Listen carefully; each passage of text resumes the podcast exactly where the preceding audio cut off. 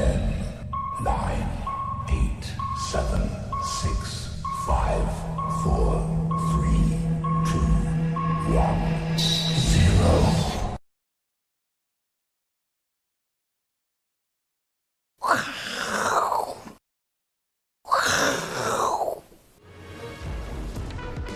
各位投资朋友，大家好，欢迎大家收看，我是金钱爆。那我是谁呢？那我是施工传奇李永年。哎，是的啊。好，那么我们今天要讲什么？大家一看，哇，恐怖的画面，多么的恐怖呢？得到皮蛇好痛啊，破会抓，有没有有没有听过？就算你没有得过，我相信你也听过哦。什么叫皮蛇？那然后呢？其实呢，这个并不稀奇哦。你看一下。我们有名的人得到名人得到的有谁？主播张佩珊，前主播苏奕红，艺人舒淇。你看他脸上得这个这么漂亮的人脸上长这个啊。然后呢，艺人马思纯，还有呢，请大家隆重的看一下我们家的主持人大 K。好，那么这种长在脸上的叫做三叉神经炎，很痛。我告诉你多痛。切身之痛啊！因为呢，本人不不小心也得过这个破皮蛇啊。那不过呢，我那个时候呢，好，因为听说得到皮蛇非常的痛，有痛不欲生的这种形容啊。那可是呢，我得了十天以后，我才发现我得了皮蛇，然后跑去看医生。那我的医生呢就讲说：“哇，你这是皮蛇哎！”我说：“我知道啊。”他：“你怎么这么久了才来看呢？”我说：“因为没有传说中这么痛。”我以为只是肌肉拉伤而已，哈，因为我是得在肚子上的。好，不过呢，今天呢，我们还是要跟大家教导一些这个关于皮蛇的知识以及常识啊，这样子呢，大家可以避免得到。不过真正跟大家讲，真的开始发作的时候，真的很痛，晚上都不要想睡觉啊。好，认识什么叫做带状疱疹啊？那带状疱疹呢，如果是长在头上啊、颈部啊这一种的哈。这种，因为它传染性很高，它怎么传染呢？你只要抓破了那个上面那个那个汁哈，流出来留留在手上，你再去摸其他的地方都会被感染到。所以呢，绝那个手绝对不能很贱的去摸到处乱抓，是不是啊？哈，OK，好。那由于呢头颈部的感染的风险很高，所以呢健保在发诊三日之内会有给给付呢这个抗病毒的药物。哦，像我那个时候呢，发作十天才去看医生就没有了啊，就自费了啊。好，那如果带状疱疹呢发展于躯干部位的话，那就需要自费使用抗病毒的药物了。整体治疗疗程呢要多少钱呢？三到五千块，不便宜哦，而且不是一两天就看好的哦。哈，这跟大家讲一下。那么呃，我们建议了哈，这个诚挚的建议，五十岁到七十岁的这个同胞们哈，要去接种哈。带状疱疹的疫苗，那么降低感染皮蛇的风险，而且呢，那一针呢，大家一听六千块哦，很贵，对不对？会舍不得打。可是呢，它有效期是十年，所以呢，你算一下，其实也没多少钱了哈，一个月大概五十块而已啊。好，所以没多少钱。所以呢，关于这个皮蛇的这个尝试呢，我们就到这边，好，介绍到这边，希望大家都身体健康，万事如意。好，那么我们再开始看一下。今天我要讲的主题是什么？外资的轧空大戏。什么叫外资的轧空大戏呢？其实大家，我相信大家一定回忆一下，今年呢，从这个新冠肺炎，呃，三月十九号见到八五二三最低点开始，一路往上走，走到一三零三一的时候，有没有发现一个重点？外资一直在卖，外资一直没有回来。那当时呢，台币一直在升值，可是呢，大家想说，台币升值，外资热钱回来啦，为什么都没有进来股市呢？反而一直站在卖方。当时呢，我有讲过一句话，这个那个时候的行情叫什么？叫做呢内资轧外资的空手，好，就是要内资轧外资，轧到外太空。结果呢，到了下半年，哎，我们的看到这一位叫做央行外汇局长颜辉煌先生，哇，人家呢。是这个继承了哈我们彭淮南总裁的这个衣钵哈，然后呢，他讲话了，讲话什么？讲话呢，台币呢近八个月升值，已经升值百分之三点六了。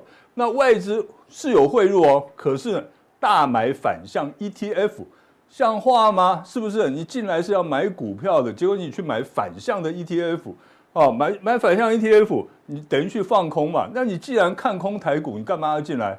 所以简单的讲，你如果不把这些 ETF 卖掉，转去做多的话，那我们的局长大人就讲话了，那你们就通通给我滚出去。哦，所以呢，从十他这一天什么时候讲的？十一月六号讲的哦，哦，十一月六号讲的。所以大家可以看一下啊，最近八个月的这个台湾五十反一，它是一直跌的，它一直跌，哈，一直跌。那过去呢，这个八个月呢，台湾五十是一直涨的，涨了十三点八趴。那这个 T 五十反应呢，是跌了十四点四趴。所以理论上来讲的话，这个行情就很明显嘛，就是嘎空嘛，对不对？然后呢，当时是嘎空，是内资嘎外资，嘎到外太空啊。这个呢，大家注意一下。那么从那一天开始，就是十一月六号开始呢，外资哎认错了啊、我们看一下他们怎么认错。这个时候呢，好，我们的金管会主委黄主委出来讲话了，对不对？我们都已经处理好了啊，大家不用担心了，都已经处理好了。什么叫处理好了呢？就是呢，大家看一下啊，央行定外资炒汇以来的外资的买卖超。外资反向 ETF 大卖了多少？四十七万张。从十一月六号开始，外这个我们的外汇局长一讲话了以后，还有金管会主委也出来讲话之后，立刻呢，这些外资赶快把这 ETF 反向 ETF 都卖掉，不但反向卖掉，还呢反过来做多。好，我们看一下啊，刚才我们讲了，刚才我们讲上半年是内资嘎外资嘎到外太空。现在从十一月开始呢，反过来了，这 cosplay 角色互换，互换成什么呢？互换成外资嘎内资嘎到内子宫。哦，OK，好，就是就是套这个沈玉琳的话的 slogan 啊，哈，这个好，那外资呢，在十一月哦，注意看哦，它从一月一号到十月三十一号，一共卖超多少？卖超了呃七千零四十九亿。那么，在今年从十一月二号到这个昨天为止，一共买超多少？买超一千五百一十三亿，很厉害哦，哦，很厉害，等于之前卖出去的百分之二十一都买回来了啊。OK，那投信可是反过来讲，投信呢，过去这三个月怎么样？一直在卖，卖了一百零四亿，这个是不是叫做外资现在开始反过来嘎内资了？对不对？这是叫做嘎内资的空手。还有呢，不仅止如此，还嘎散户的空头，怎么讲呢？大家看一下，这个是外资强力轧空散户的这个标志啊。十一月十二号当天，融资余额是一千五百六十五亿，那么到了这个昨天为止，增加了二十一亿，达到一千五百八十六亿，融资有增加哦，对不对？可是，可是。融券余额呢，从八十就是十一月二号的八十八点六四一六四万张呢，增加了十一点四八万张，达到多少？一百点一二万张哦！拍拍手，怕婆啊！一百万张哦，百万大张大张起来了。那么在这种情况之下，变成怎么样？我们看整体市场的券资比，整体市场券资比从十一点六二趴一直增加到了现增加了一点一九趴，增加到现在多少？十二点八一趴。可能我们投资朋友可能会觉得说，十二点八一趴还好吧，没什么了不起，对不对？告诉大家非常了不起，为什么了不起呢？在十在今年的三月十九号当天，这个融资券资比呢高达百分之十五。我讲高达百分之十五，为什么说高达百分之十五？因为它是历史的新高，历史的最高。那么十二点八一距离十二点距离十五百分之十五只有一点点的差距而已。所以这个是什么？这个是历史的次高。所以呢，投资朋友要注意哦，这一波有没有可能外资也嘎内资的空头呢？我觉得机会是非常大的。我们投资朋友呢，也要特别特别，如果你还在做空的投资朋友，要特别特别的小心了。接下来还有下面一位来，我想呃，最近当然天气变化比较大了哈，大家还是多多保重身体，也是流感的旺季哈。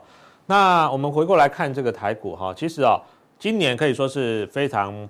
不平静也不平凡的一年哈，其实大家看这一张这个报纸的新闻啊，今年啊新增的开户数啊是飙破了百万哦，那飙破百万的同时啊，其实最近呢，在呃这个网络书店的一个销售哦，有前十名里面呢，有三本书都是跟财经相关的哈，包括像是这个 ETF 的操作，还有呢，包括像是这个呃入门的这个理财书，甚至呢还有之前哈已经出刊非常久的哦，这个《富爸爸穷爸爸》这本书呢，现在冲到了这个第九名哈，所以呢，现在理财可以说呢，好像变成了一个全民运动哦，这个包括像很多的学生哦，你看这个上上这个上网 PPT 去看，很多大学生、研究生呢。可能呢都还没毕业哦，都已经投入了这个百万哦炒股大军的行列。那我们还是要奉劝大家了哈，就是说，呃，如果你还是学生的话，你可以学习一些理财相关的知识，但是呢，不要说呢哦荒废了学业哈。呃，还还是要学习，课业好好学习啦。我不要说把这个股票当成这个呃，你你在在这个市场上哈，觉得说好像呃最近多头行情很好赚哦。这个我们还是要提醒大家，因为毕竟今年虽然指数现在涨到历史新高，但是我们还是看到非常多的惨案哦。像刚刚前面永能哥讲的哈，比如说像是这个反向 ETF 哦，最近在破底，那你如果买到的哇，其实今年是赔钱，甚至呢，包括像原油正二哦，这个也是之前非常热门的一档 ETF，到现在呢已经下市了，但是呢下市之前还有十八万的投资人呢是没有卖的哦，所以这个并不是你有进来市场就一定会赚钱，特别是在历史新高的时候，我相信呢很多的哦可能这个观念不正确哦或操作方式呢不成熟的投资人，其实今年呢反而是哦没有受到哦没有受益的哈，反而是赔钱的。那我们往下看哈，其实呢股市哦就是牛跟熊的一个战争哈，那这一次呢，这个熊哦好像快被打趴了哈，这打挂了，这个上面牛的这个脚非常尖哦，把这个熊都快给戳死了哈。所以现在是什么？牛市冲天哦，嘎空头也嘎空手哦，就跟刚刚这个永年哥讲的意思是一样。那我给大家看一张图哈。这个是今年的这个加权指数哈，我想这个刚刚永年哥也提过，现在这个融券的余额已经来到了一百万张，哦，正式突破了百万张。那当然融券就代表你觉得这个股市要跌哦，可是呢，代志不是你行为叫你干单哦，很多事情呢不是自以为哦，不是自我感觉良好你就真的会发生，而是呢我们要顺势哦，顺势而为，就像巴菲特他有讲过一句名言。股选股票呢，就像选美比赛一样，不是挑你最漂亮的，你觉得最漂亮那一个，而是要大家认为最漂亮那个人呢，哦，那个这个佳丽呢，才能夺得后冠。你觉得最漂亮没有用啊，或许大家会觉得啊，就还好。所以你要知道，到底谁，多数的人觉得这个行情到底哪一个女生长得会最漂亮，能够有机会哦，这个夺得后冠。所以在目前这个情况之下，哦，其实呢。这些放空的空单到目前为止，我想应该绝大多数哦都是赔钱的哈，所以呢还是要尊重这个大趋势。那我们往下看哦，为什么今年哦这个股市会这么强？还有呢，除了刚现货市场之外，其实期货市场哦也是非常凶险哦。你看这个小散户的这个小台多空比到现在是负四十三点零二。那通常呢会操作小台的呢，我们是。觉得说它可能部位比较少，所以里面呢散户的比重就蛮高。那这个数据负四十三点二告诉我们呢，四十三点零二告诉我们就是说，其实呢很多目前操作小台的散户，他也是什么去放空哦，去放空。那也就是说放空到昨天哦，比如说像呃呃前天礼拜三，十一月开始结算。刚好被几乎嘎到最高点，都是赔钱的哦。那期货是一个零和市场，你结算掉就没了哦。不是说啊，股票我我可能套牢啊，凹凹着凹着可能会回来，期货是结算掉就没有了哦。所以在操作这些有杠杆性的商品的时候，其实大家还是要特别注意这个风险啊。好，那我们再往下看哦。那为什么今年呢？这个疫情这么样的严重哈？像最近又传出来，像呃美国纽约啦、法国啦都要封城哦。如果你只是一直去观察这些所谓的负面的这个讯息的话，你当然会觉得哇，全世界好可怕哦，怎么越来越多的人这个呃这个疫情越来越严重？可是呢，很多的经济数据告诉我们，其实景气是在好转的哈。比如说像这个是美国哦纽约哦这个这个联储 FED 它每个礼拜公布的数据。蓝色这一条就是它公布的数据哈，这个每周的经济数据，你看，哎，其实就是一路的往上走。那这个呢，你搭配哦，红色这一条是标普五百指数，其实你可以发现几乎是什么同方向在做联动哦，同方向在做联动。所以呢，这个数据我认为还是蛮有参考价值的，大家可以去看。在还没有转弯之前，其实这个盘目前哦结构上还是偏多的。好，那我们再往下看哈，这个是九月的美国零售销售，你也可以发现呢，之前啊，特别在第二季的时候。受到疫情的冲击，突然一下子跌很惨哦。那时候当然全世界股市都大跌，可是最近呢也开始慢慢在恢复元气哦。美国因为它零售销售就是消费者的这个部分呢，占有 GDP 超过一半以上，所以呢，这个部分是观察美国呢景气一个非常重要的指标，现在也是温和的在复苏当中。好，那我们再往下看哦，这个是零售销售的分类哈，你可以发现呢，最近哈，呃，慢慢的哦这个消费者的这个信心回来之后呢，其实他们对于一些产品的需求也开始慢慢有回来，包括像汽车，包括像休闲运动，甚至呢，包括像服饰业，哇，这个有十点九六趴的成长，所以大家可以发现，突然很多上半年跌很惨的，特别比如说像呃做鞋子的啦，哦做衣服的啦，哦最近很多股票呢突然开始哦又活蹦乱跳了，哦一定是跟未来这个美国消费者哦，对于什么样产品的需求是有关系的哈。好，那我们再往下看哈，这个是台湾。我们讲完美国，我们回过来看台湾。台湾呢，其实我们这一次防疫呢做得相当的不错。所以呢，其实台湾今年以来了哈，虽然说不是每个行业都很好啊，你说刚好在旅游业啦，哦，刚好在观光业，当然受到的冲击是比较大。但是呢，整体看起来的话呢，我们的出口哦表现是非常的好。九月呢，年增有十一点二趴，而且是创下什么历年的单月新高哦，创下历年的单月新高。所以呢，其实台湾哦，今年的表现真的相当的不错。特别是呢，因为我们是以外销出口为主，所以我们的 GDP 呢是有七成来自于这个外销的贡献。所以通常只要外销好，台湾的景气呢就不会太差哦。所以为什么台股今年可以在疫情这么大的一个这个利空的影响之下，还可以涨到历史新高。其实很多人认为说啊，就钱丢出来的啦，就全世界央行都在撒钱，都一切都是幻象，一切都是假象哈。其实不是哦，它是真的有实质的哦，这个外销出口的成长来做支撑。那我们再往下看哈，那这个就是拆解里面的细项。就我们常常讲，魔鬼藏在细节里哦。那我们知道今年外销出口不错的话，那到底什么在成长啊？比如说像最新的这个九月的数据，像电子类的啦。哦，光学仪器的啦，机械啦，橡胶、塑胶、基本金属这一些都上来了哈，所以我们可以锁定了这一些相关产业里面的产品哦。你可以发现，其实都是什么，在第三季或最近呢，很多非常强的股票，大概就不脱这几个族群哦，不脱这几个族群在里面。那我们再往下看哈，其实呢。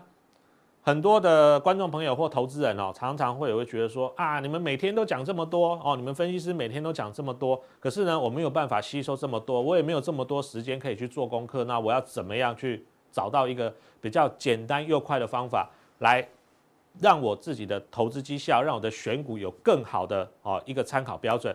那我给大家一个简单的建议就好，就是我们跟着就往前面举的例子哈，你要跟着大部队走哦，顺着趋势走。那趋势呢，其实就是看大人往哪个方向走哦，特别是法人的动向是非常重要的。或许你没有时间做这么多的研究，没有办法去深入了解这个产业或个别公司，但是呢，我想不管是外资或投信也好，哇，你看他们的部位一下子好几亿、十几亿甚至上百亿。他们在买一张股票之前呢，应该都会有经过深思熟虑，甚至透过一些管道哈去做过相关的研究。所以呢，我觉得一个最简单的方法，其实这个方法啊，我在呃这个大 K 的节目当中也不断的哈跟大家做过这样子类似的一个选股，其实很简单哦，就用法人的筛选啊，还有再加上融资券的变化。比如说呢，我们可以找每天哦外资跟投信有一起买的，诶，一个大人不够哇，两个大人加起来力量更大。那最好是什么？散户呢，在退场的哦。你可以发现，其实像旺宏今天盘中也很强，可是今天大盘没有涨哦。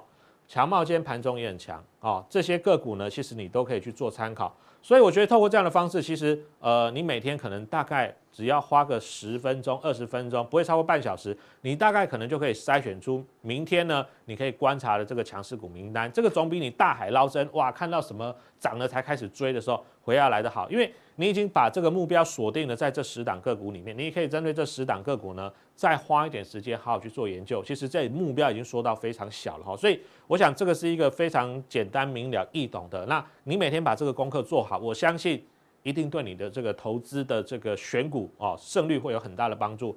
很简单，就是我在强调这外资跟投信一起买，然后呢，当然每天融资有增有减啊，那融资减而且减。越多减越快的，有时候呢，其实它的筹码的这个结构会更好哈。比如说像今天这个第一张就有这四档。好，那我们另外再看第二张哈，还有这几档。其实刚刚电子、船产好都有哈，甚至包括像最牛皮的这个中钢哈，其实最近股价也慢慢慢慢开始有回升了哈。所以我觉得透过这样的方式呢，可以哦，提供给观众朋友一个呢，未来自己在选股哈去做的一些基本功，还有呢，选出一些哦可能未来筹码面哦或基本面具有优势的一些个股。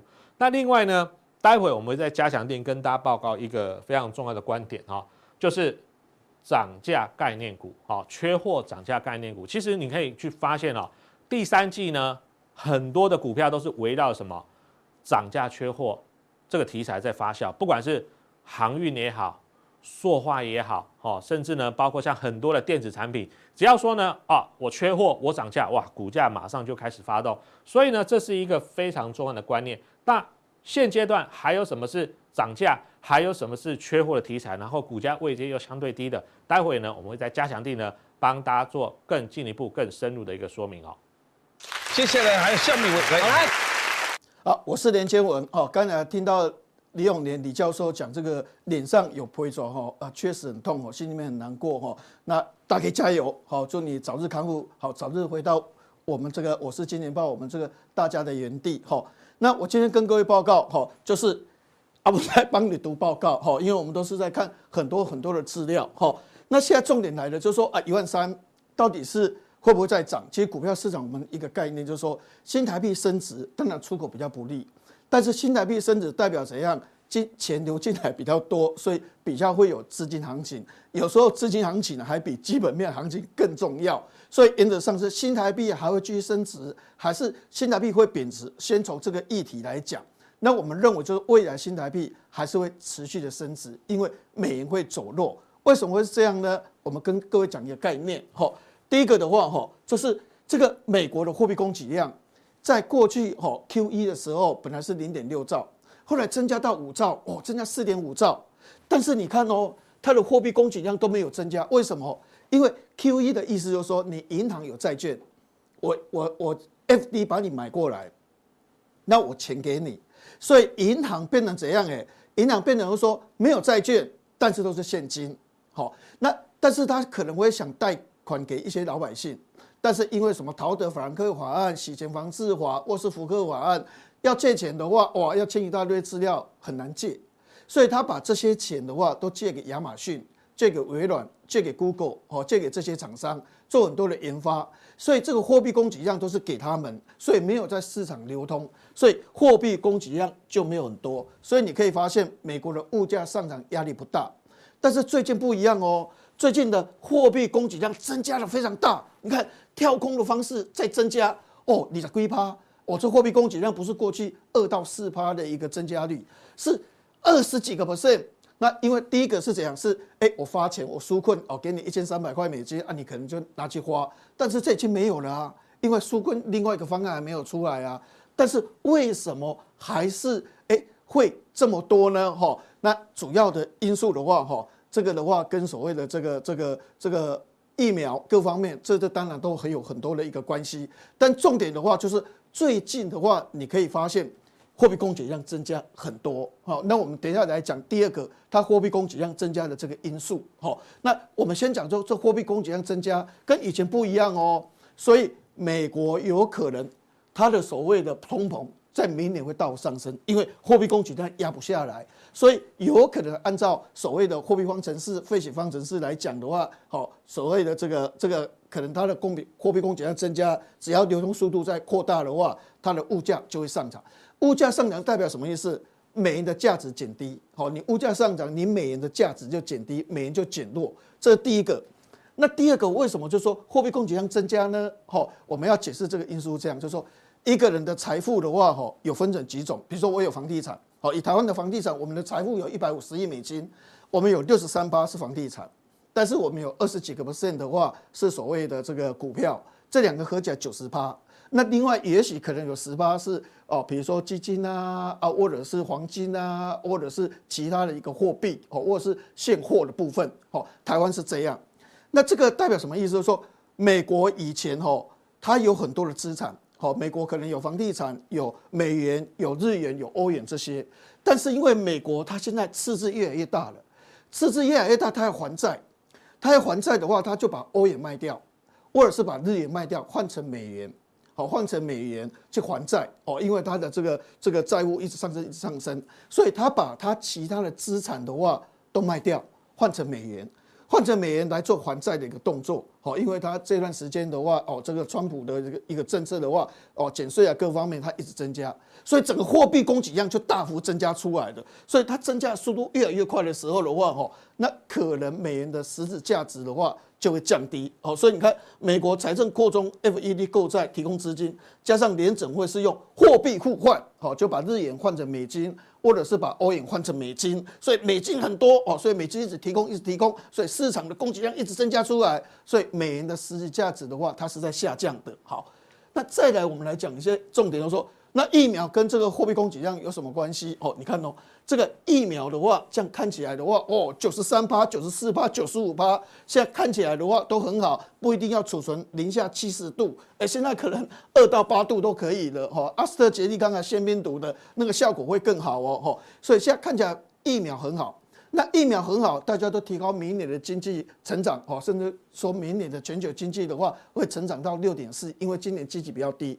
那如果说经济好的时候，因为如果避险，就说啊，经济很稳定，很乱很乱哦，全球非常不稳定的时候，第一个大家跑到哪里？跑到日元，好，日元是避险的第一个选择。第二个跑到哪里？跑到美债，哦，因为避险就是要找安全的。那全球经济很好的话，我就要找什么？我就要尽量把资金转移到风险性的东西，因为经济很好，我不要避险，我就不要美元。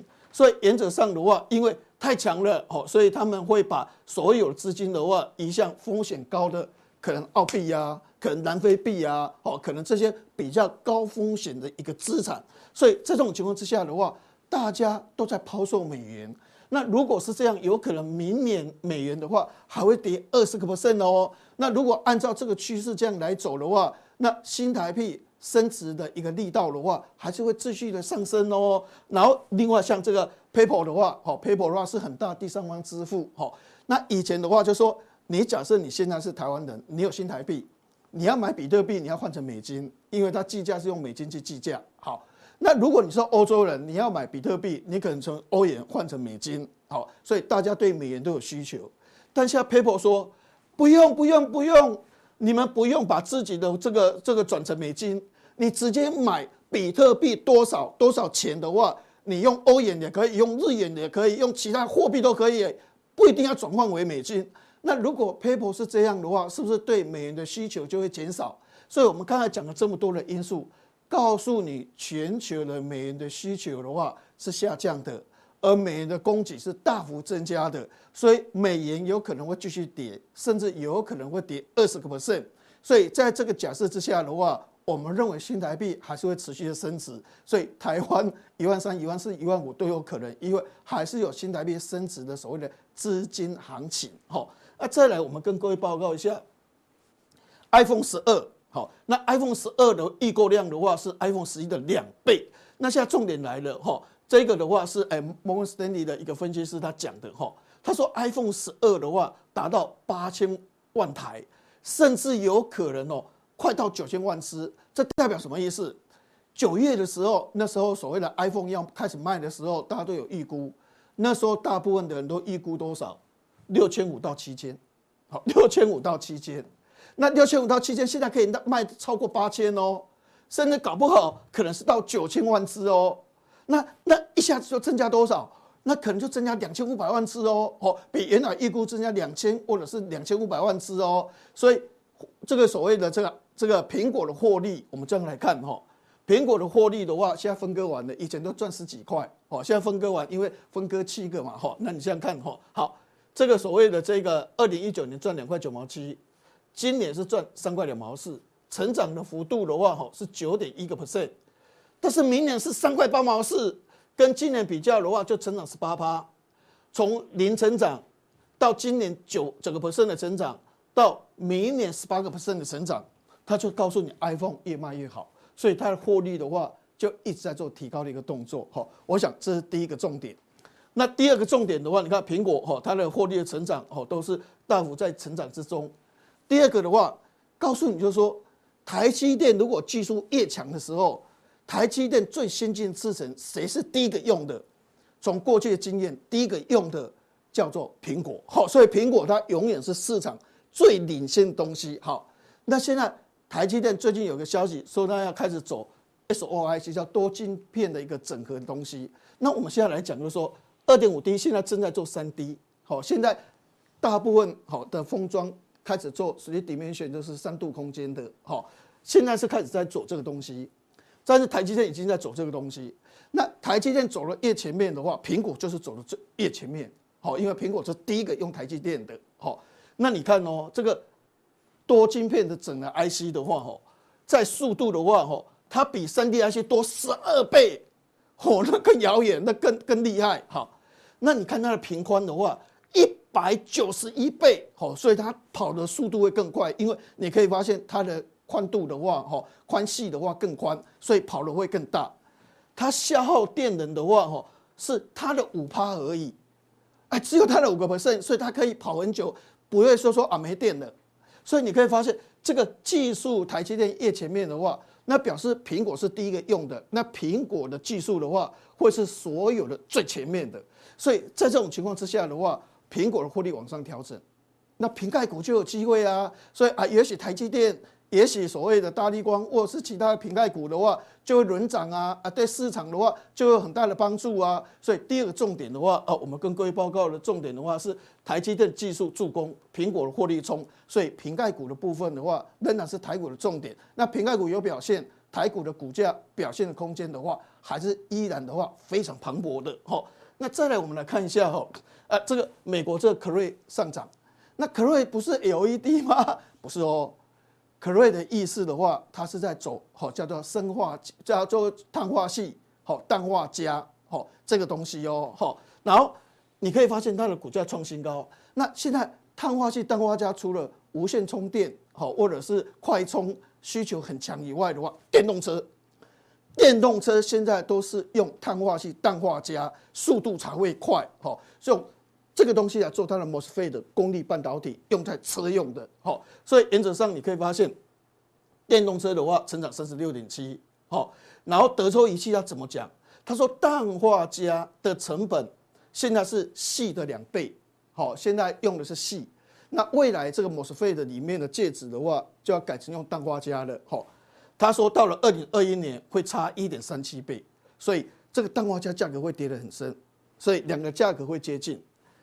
甚至有可能到二零二四年到二零二六年的时候，会低一系，好，价格会低一系，所以那个普及率会更高。所以整个氮化镓是这样的话，那整个电动车你看哦，整个电动车的普及率就非常高哦。你看这个 Tesla 在二零一九年的时候，它的销售是三十六点八万辆，二零二零年就今年大概五十万辆，但是二零二一年你看就是九十万辆哦。二零二二年，你这样把它算的话，大概一百四十万辆，从五十、九十、一百四，快将近这所谓的一百七、一百八左右。你可以发现，Tesla 它的成长是很快哦。电动车因为 MOSFET 里面好用的氮化镓的价格是大跌哦，所以它的普及率会更高哦。那整个电动车的话，正如童子贤所讲的，未来电动车的商机上看十倍。好，那大陆的话也定二零三五年前面是零排放，所以整个汽车全面转向电动车，汽车的产值的话是六兆，那现在半导体是六千亿美金，这是六兆，所以未来半导体的空间你不要只看是在所谓的这个电脑啊，或者是在手机而已哦，你要看说未来在电动车它六兆美金哦，比现在六千亿更多，所以你现在看台积电哦，也许认为是啊，本利比二十五倍。但是以未来的获利，它可能现在本利比的话才二十倍、十八倍，好，所以这个的话你要必须要这样想。然后你看哦，中国新能源车也认为，二零一九年新能源车渗透率五趴，二零二五年是二十个 percent，那整个的一个成长率的话会非常的高。所以我今天要跟各位解释的一个重点就是说啊，这个指数很高，可能会跌下来，那跌也是一个震荡而已。我认为美元还会继续贬值，那苹果的获利还会持续扬升。而且它技术还是最先的，那未来还有一个让股票市场还能够无限发扬光大，就是整个新能源车、整个电动车的一个题材的话，那空间才会更大。所以如果你考虑到这些因素的话，其实整个大盘即使震荡的话，仍然还是有很多的股票可以做一个选择。那等一下我们再跟各位解释一下哈。那欢迎大家，非常高兴大家能够收看。好，我是金钱爆普通錠。等一下在所谓的加强錠的部分的话，有更精彩的内容的话，欢迎大家继续收看。